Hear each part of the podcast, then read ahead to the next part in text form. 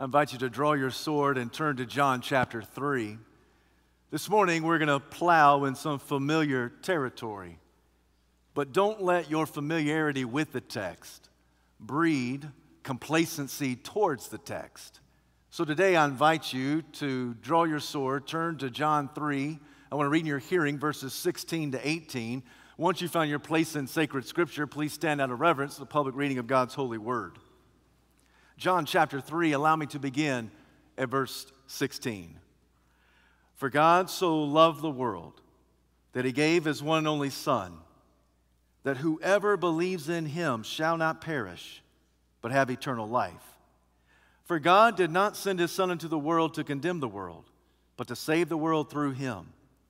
Whoever believes in him is not condemned, but whoever does not believe stands condemned already, because he's not believed in the name God's one and only Son.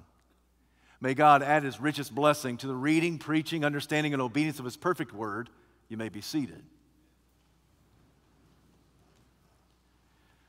It has been said that God's love for me should motivate God's love from me. In these three verses, we find a description of God's passion, verse 16 we find a description of God's purpose, verse 17. And we find a description of God's plan, verse 18. First, let me talk to you about God's passion. John 3:16 is the most familiar verse in all the Bible. For God so loved the world that he gave his one and only son that whoever believes in him shall not perish but have everlasting life. The location of that verse, John 3:16, we find on billboards, on bumper stickers, and at baseball games. The God of the universe, who created all things, seen and unseen, visible and invisible, has a soft spot when it comes to you. God loves people. His passion is so enormously deep. God has a passion for you. The text simply says that God so loved the world. The word that's translated as world is cosmos. It means all the created order, but especially humanity. For humanity is the creme de la creme of creation, it is the crowning jewel of creation. And God has a soft spot when it comes to humanity. God simply loves people. Now, the love of God, God's passion it ought to astound us. Not because the world is so big, but because the world is so bad. It should overwhelm us, not because of the breadth of God's love, but the depth of God's love it should astound us, amaze us, overwhelm us, not because of the sheer volume of humanity, but because every person of humanity is completely and totally depraved and sinful. The love of God ought to literally blow our socks off when we stop and consider God's passion for us. You know, there's no good reason why God should love us. There's no good reason why God should love you. There is no good reason why God should love me. His love is not something that we are obligated to receive. There's no good reason why He should love us. There's no good reason why He ought to love us. There's no good reason why He is obligated to love us. He just simply loves us. Stop and consider this that God loves a humanity that is capable of going into Norris Hall in a spring semester at Virginia Tech University and a gunman opened fire. When the smoke settles, some 32 people perish. And God so loved the world? God loves a world and a humanity that is capable of entering into Robb Elementary School at Uvalde, uh, Texas, and an 18 year old gunman opened fire. And when he is finished, 19 elementary age children die and two of their teachers. And God so loved the world. God loves a humanity that is capable of having a sinner enter his church and kill, slaughter his saints, as it was done at Saint Episcopal uh, St. Stephen's Episcopal Church right here in Birmingham, Alabama. And God still loves the world. God loves a humanity that so devalues human life that millions of babies have been aborted over the years, all under the guise of women's health and convenient choice. And God loves the world. God still loves a humanity, a humanity that's capable of sexually assaulting other humans, one that is capable of entering to a verbal tirade against somebody, a humanity that is capable of stealing stuff that doesn't belong to us, of embezzling money that is not ours. And God still loves the world. God loves a world who has a humanity that's capable of being rude at rush hour, one that is being snarky at Christmas shopping, one who is able to blast those that we say we love the most. And God so loved the world. God loves a humanity that is rude and obnoxious, one that is vicious and vindictive, one that is just thoroughly evil and wicked. I'm not just talking about those people out there, I'm talking about these people in here. I'm not just talking about you, I'm talking about myself. Have you stopped to realize here recently just the depth of God's amazing love. God loves the world, He loves the entire cosmos, He loves you, and the depth of God's passion ought to overwhelm us. It's not so much that the world is so big, it's the fact that the world is so bad. It is not so much that God's love is so broad, but what's amazing is God's love is so deep. It is not the sheer volume of humanity that ought to amaze us. It's the fact that every person in humanity is totally and utterly depraved, and God still loves us. John 3:16 just reminds us of the depth of God's passion. For God so loved the world that he gave his one and only son. That's Christmas, isn't it? In a succinct statement, that's Christmas. John is not one to tell us a lot about the stable, the shepherd, and the stars. I mean, he, he's not the one to, to speak about those familiar parts and pieces of nativity. Oh, but there are times when John will give us a statement and you think to yourself, now that's Christmas.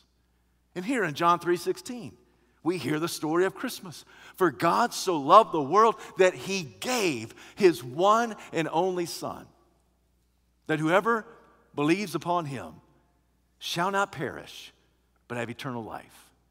That this gift of God in Jesus Christ is something that we must receive. We receive it by faith, by believing.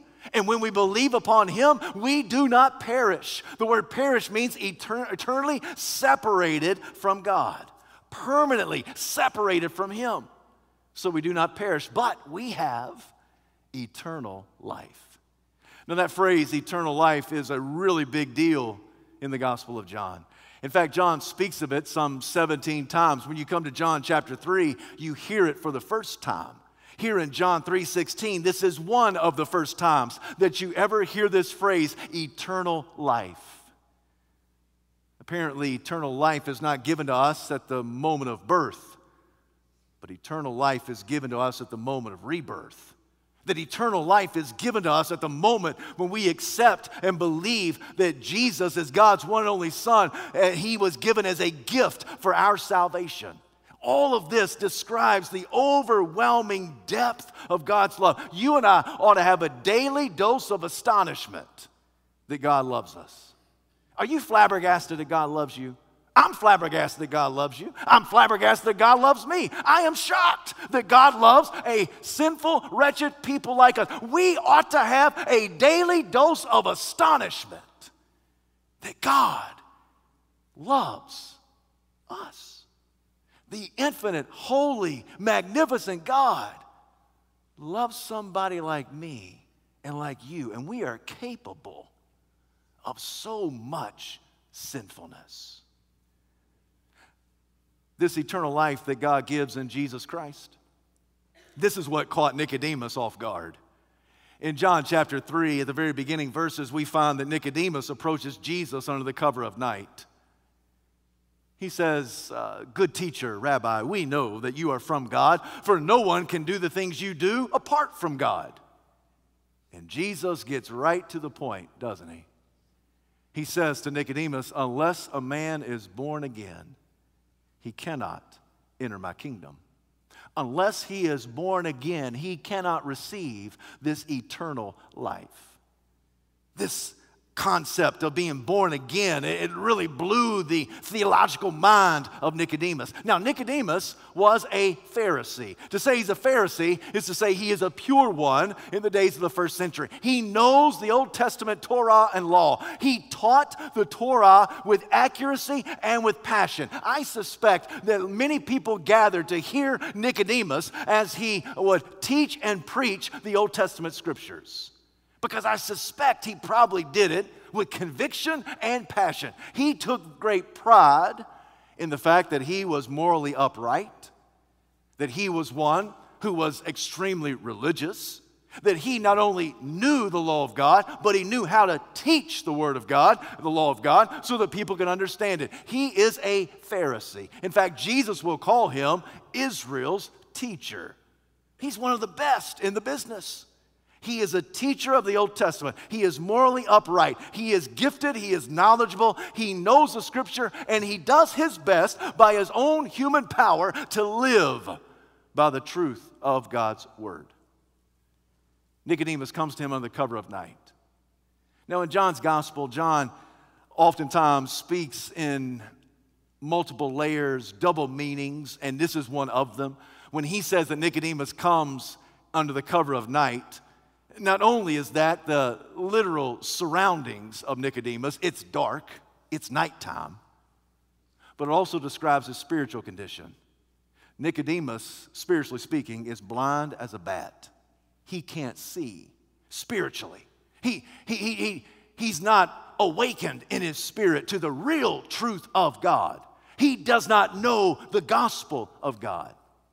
So he comes to Jesus on the cover of night. And Jesus gets right at it, doesn't he? He gets right, cuts right to the point. Unless a person is born again, he cannot enter my kingdom. Nicodemus was thinking of this in human ways, wasn't he? How can a man be born again? He said. How can a grown man enter his mother's womb a second time? This is ridiculous to Nicodemus. It's also gross, isn't it? I mean, what man would want to enter his mother's womb a second time, and what mother would even think about letting her son enter a second? I mean, this is unimaginable. The first time was painful enough, wasn't it, mamas? I mean, that little bouncing baby boy, maybe eight pounds, nine pounds, 21 inches long. Now he's 6'1, 220. There ain't no way he's gonna enter the mother's womb a second time. And Nicodemus says, How is this possible? This doesn't make any sense. And Jesus tells him, You're, you're, you're thinking about this in a physical way, I, I mean a spiritual way. You must be born again. Jesus came to earth because of God's passion. With the coming of Jesus, there is an opportunity presented to all of humanity to be born again. When a person is born again, they receive eternal life. Eternal life is not given at the moment of your first birth, but eternal life is given at the moment of your second birth. When you and I come to John 3:16, we begin to see the depth of God's passion. John 3:17, you see the breadth of God's purpose. For God did not send his Son into the world to condemn the world, but to save the world through him. The coming of Jesus was not for further condemnation of humanity. The coming of Jesus was for the glorious, sheer salvation of humanity. Jesus did not come to condemn us, Jesus came to save us. In fact, we will read in the next verse that we are condemned already. If God wanted us to stay condemned, all he had to do was nothing. And we would remain in our condemnation. But because of his overwhelming passion for us, the purpose of sending Jesus was to bring us out of condemnation into glorious salvation in Jesus Christ. Now, the way the text is written, uh, the author does something very intentional to emphasize the purpose of God. In the ancient language of Greek, the typical structure of a sentence goes a verb followed by a subject followed by an object. That's a little bit odd for us. We don't speak in English, we don't write in that way. When we write English, we usually start with a subject followed by the verb followed by the object.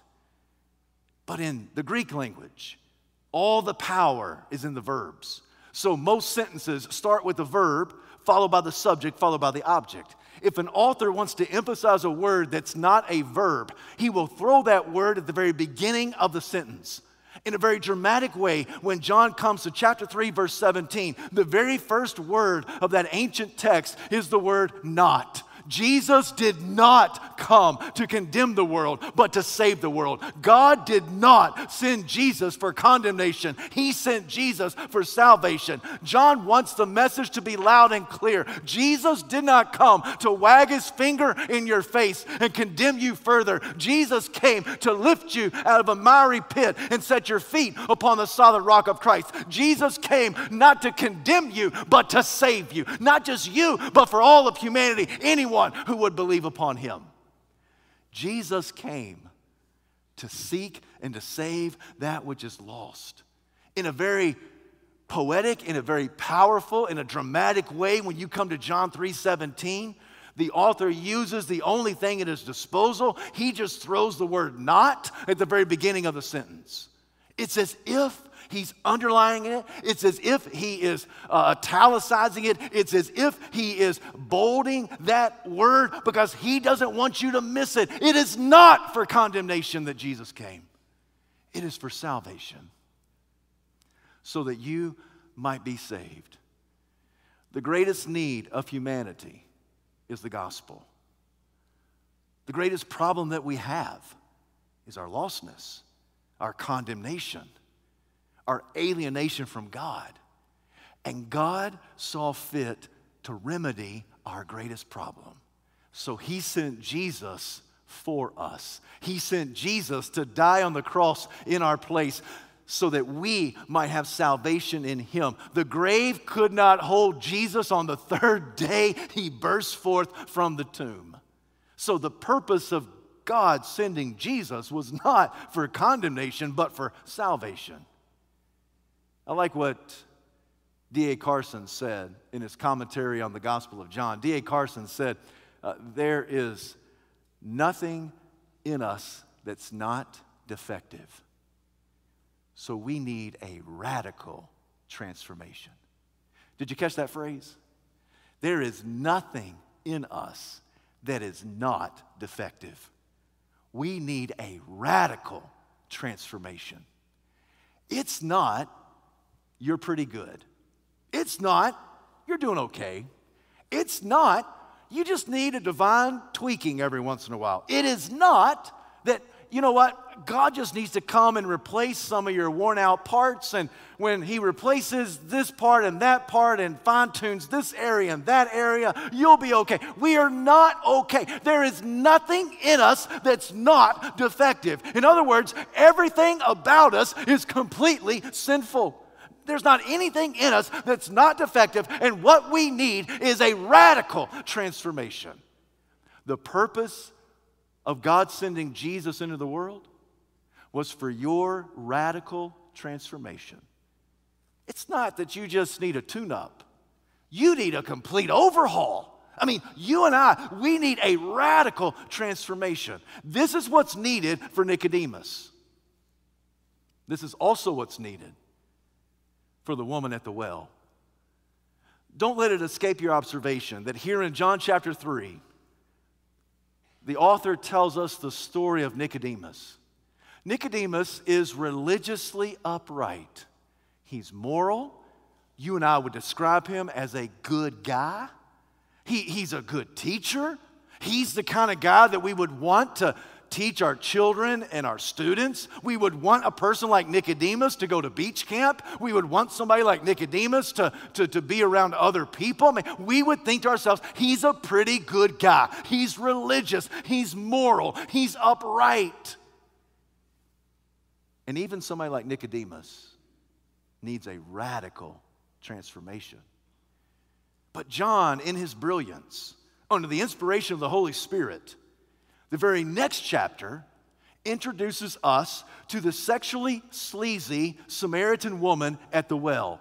Remember, she goes to the well at high noon. Nobody else is around her. She goes there on purpose because she is a social outcast. She's marginalized by society. Nobody likes her. Nobody talks to her. Everybody talks about her. That's a Samaritan woman. In fact, when Jesus engages her in conversation, he shows her the depth of her depravity when he says, You've had five failed marriages, and this sixth guy that you're with, you're just hooking up and shacking up with him, aren't you? And we sit there there and we read that and we think to ourselves, Jesus, what are you doing? Yet in that moment, he wants to show her the depth of her depravity and just how parched her soul truly is. Now, don't miss this.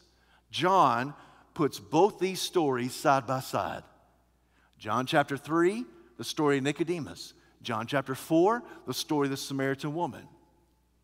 And regardless of where you find yourself on the spectrum, whether you find yourself as morally upright and religious as Nicodemus, or whether you find yourself, and let's just be honest, as sexually perverted and immoral as the Samaritan woman. Regardless of where you find yourself on that spectrum of humanity and people, all people need a radical transformation.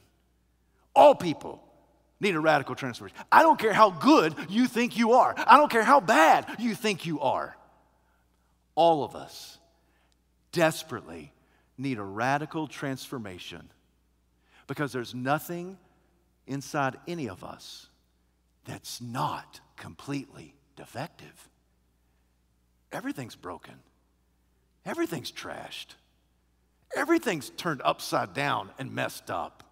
We need radical transformation in order to be declared innocent and righteous and perfect in the sight of God, both now and forevermore. So here comes John 3 17. It is God's purpose in sending Jesus. The reason Jesus was sent was not to condemn us any further, but to save us from our sin.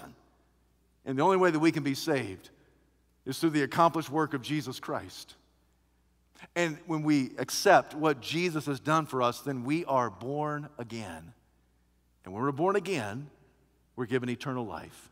Life that does not end. Eternal life can only be given to men and women, boys and girls who are born again.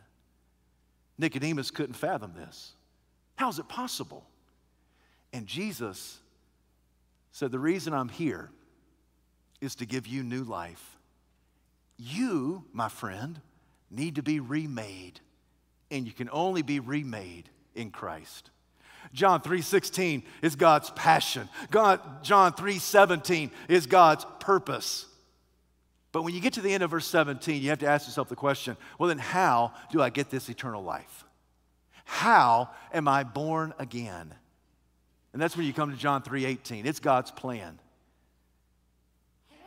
That God sent his Son into the world so that whoever believes upon him is not condemned. But whoever does not believe stands condemned already because he's not believed in the name of God's one and only Son. Did you hear the equation? It's pretty much a one word equation. It was mentioned three times in verse 18.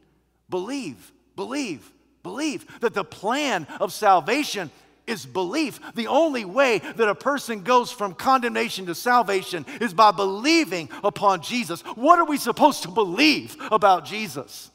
We got to believe who he is, and we got to believe what he did. We got to believe that he is God in the flesh. We've got to believe that He is God with flesh on. That according to St. Augustine, that He is uh, God who just sank Himself down into our flesh. We've got to believe that Jesus is fully God and fully man, lived a perfect life, died on the cross for your sins and for mine. Not for anything He did wrong, but for all the sins that you and I did wrong. We've said it many times before, and we'll say it a thousand times still that Jesus on the cross, He literally took our hell upon Himself so we may enjoy His heaven. Jesus died in our place. Jesus died as our substitute. He took the whipping that we deserved. He took every last drop of God's holy hostility. He died. They took His dead body off the cross, placed Him into a borrowed grave, rolled a stone in front of it, and on the third day, Jesus got up again. The dead man began to walk. He began to breathe again. Jesus got out from the tomb. He's victorious over sin, death, hell, and the grave. Jesus is alive. The, the plan of salvation is belief upon the person and work of Christ. This is how a person is saved. This is how a person is born again. This is how everything is rewired and remade in your heart, in your mind, in your life. You believe upon Jesus. Now, in our passage of verse 18, whoever believes upon him is not condemned. But whoever does not believe stands condemned already because he's not believed in the name of God's one and only Son. Whoever doesn't believe is condemned. He's condemned already. Once again, just let me, let me hit this head on. A person is condemned not because they reject the gospel. A person is condemned already because of his or her sin nature. It's not rejection of the gospel that condemns somebody.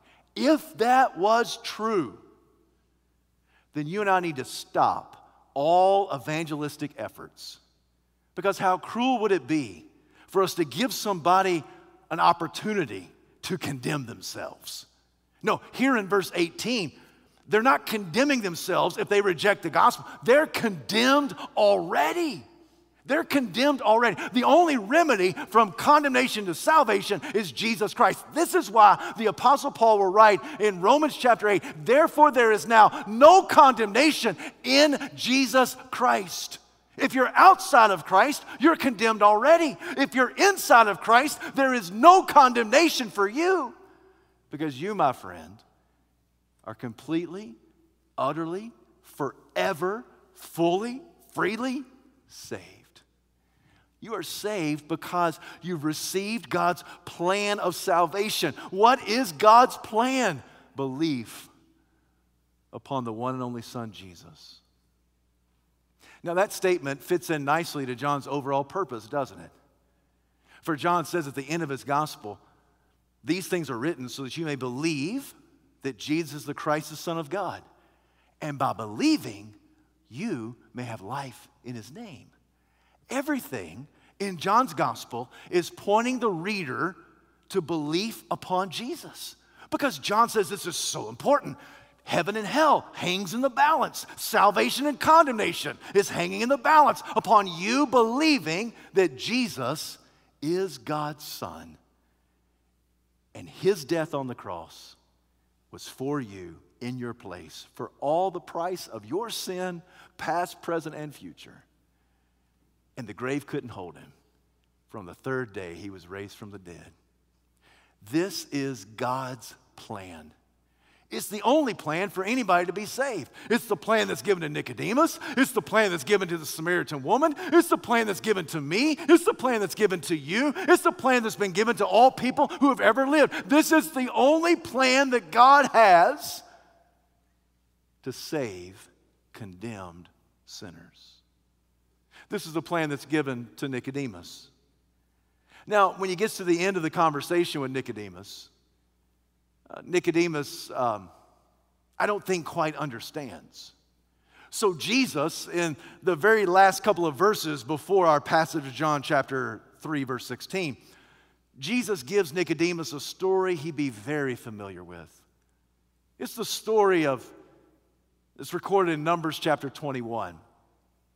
In Numbers chapter 21, the story is told uh, that when God delivered the Israelites from their Egyptian captivity, they began to wander in the wilderness, and eventually, not too long, they began to grumble against God and against Moses, their leader. Now, God didn't take too kindly to his people grumbling against God or God's leader. So, God sent poisonous snakes.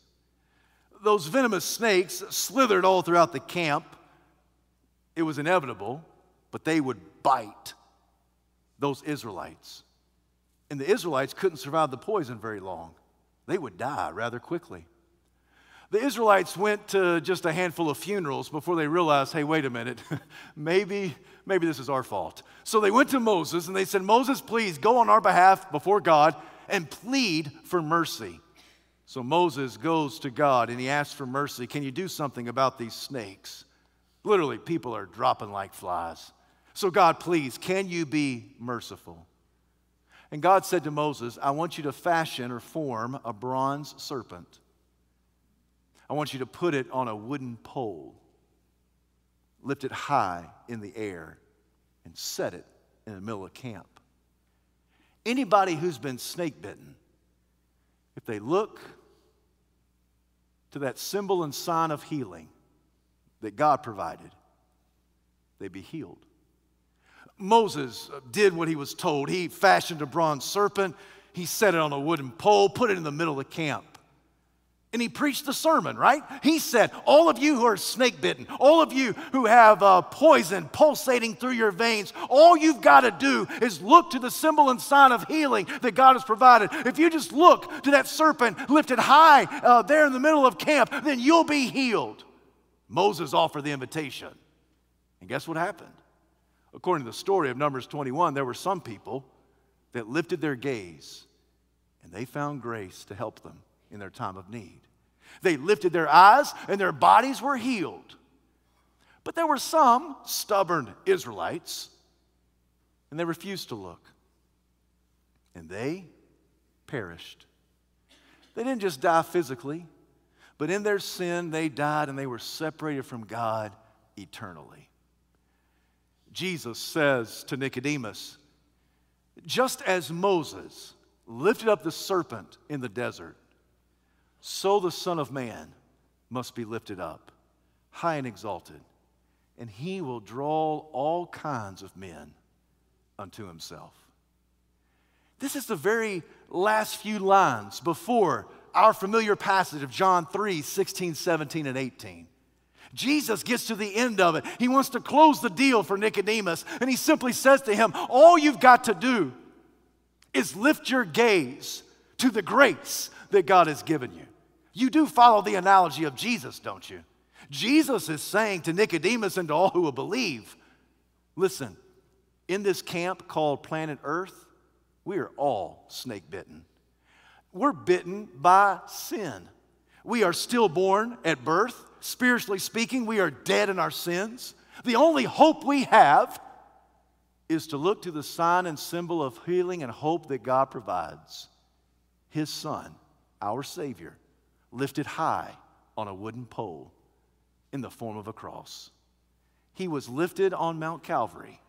And if we look to Christ crucified on Mount Calvary in faith, believing that Jesus is who he said he is and he does what he said he will do. If we look to him in faith, even though we are snake bitten by sin, we will be forgiven. We will be born again. We will receive eternal life and we will never be separated from God. And we will experience a radical transformation. See, Jesus was communicating all of that in this familiar story to Nicodemus. It's a story that Nicodemus would have taught, would have told. He would have understood it well. And when I get to the end of the conversation, I oftentimes wonder how did Nicodemus respond? We don't know in John 3.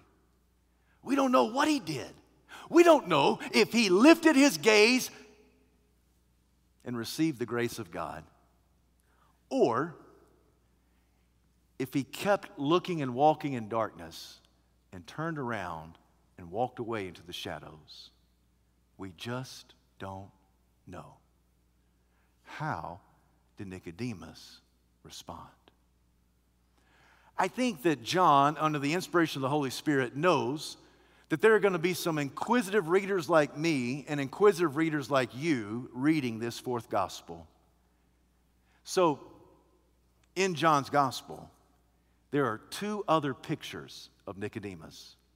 The very next little glimpse of Nicodemus comes in chapter 7, verse 50. It's there that Nicodemus appears to speak up in defense of Jesus in the presence of his Pharisaical cronies. And the other Pharisees, they began to ridicule Nicodemus. They called him names.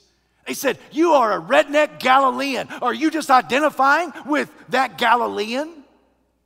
Now, friends, uh, if you are a believer in Christ and you start speaking up for Christ, and if you start defending Christ in the marketplace, in the culture, in the classroom, on the sports team, people who reject Jesus, what do they typically do to you?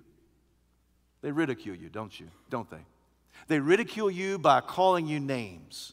So I come to a place like John chapter 7, verse 50, and I think to myself, well, I don't know how Nicodemus responded in John chapter 3. It would appear in John chapter 7, there's a little bit more faithful fruit being developed in his life.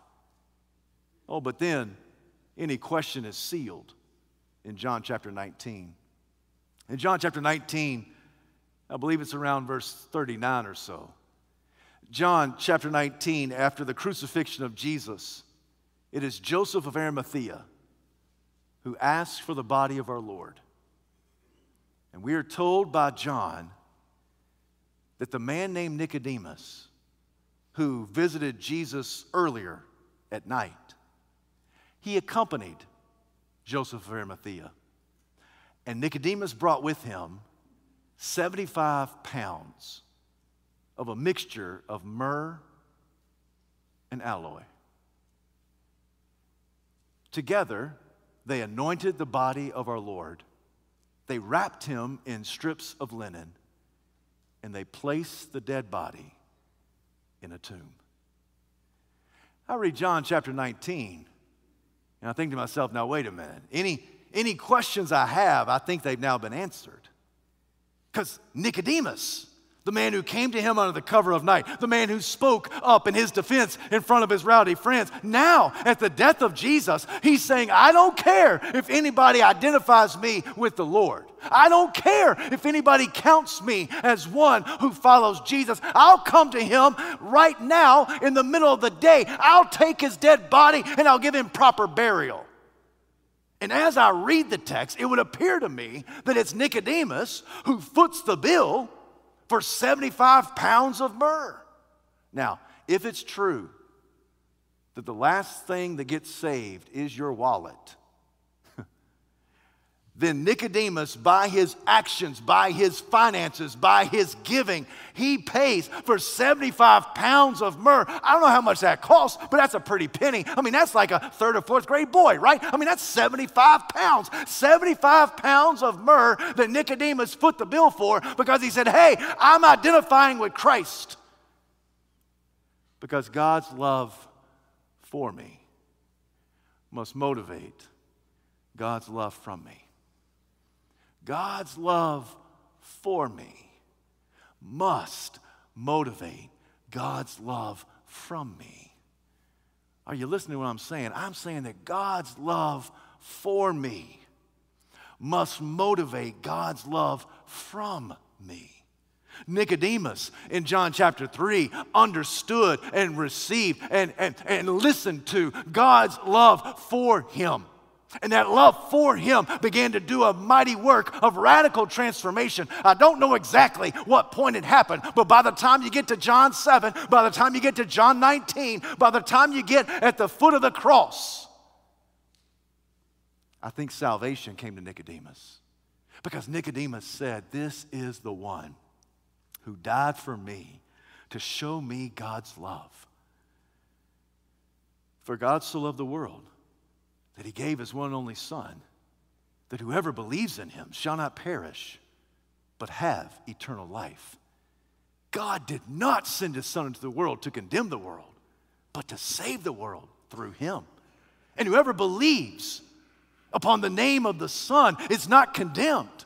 But whoever does not believe stands condemned already because he's not believed upon the name of God's one and only Son. That name that gives salvation, that name that enables us to be born again, that name that gives us eternal life, that name that radically transforms us.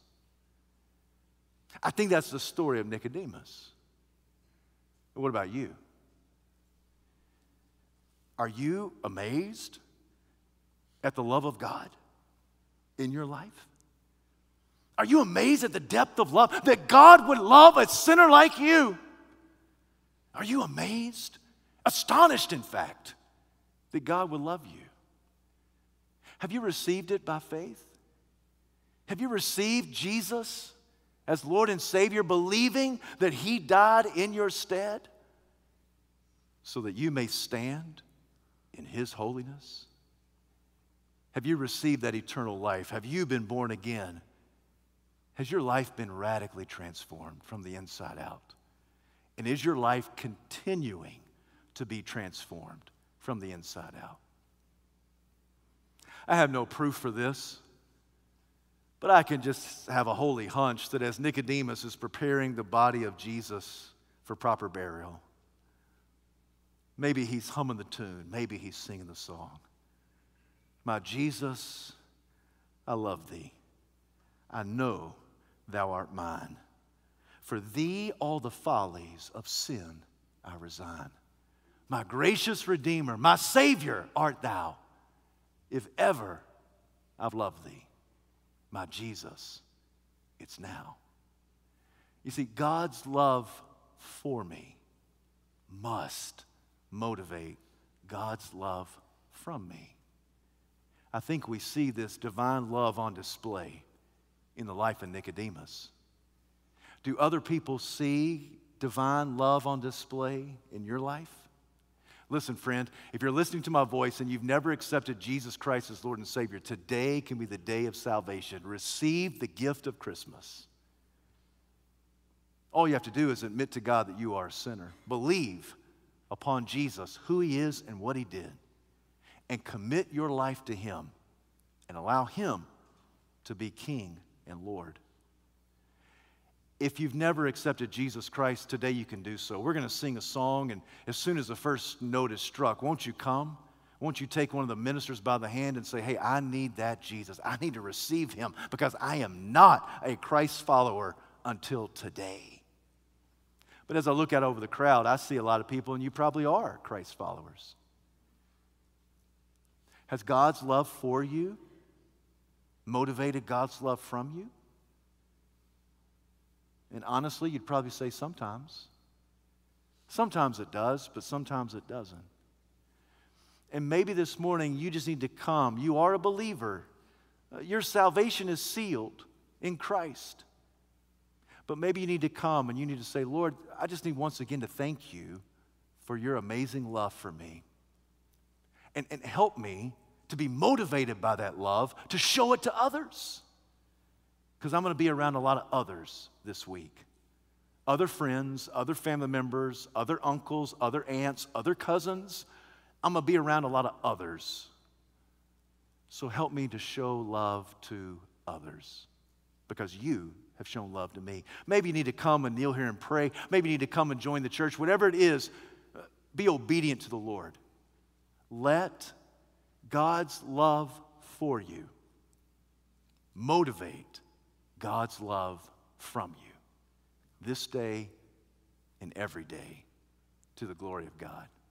Heavenly Father, we bow before you. We give this invitation. We pray that you will help us in this moment to really, truly take an inventory of our life have we been born again? Have we received by faith the gift of salvation in Jesus Christ? If we haven't, let today be the day of salvation. If we have, then Lord, please help us to be so motivated by your love that we show it to others.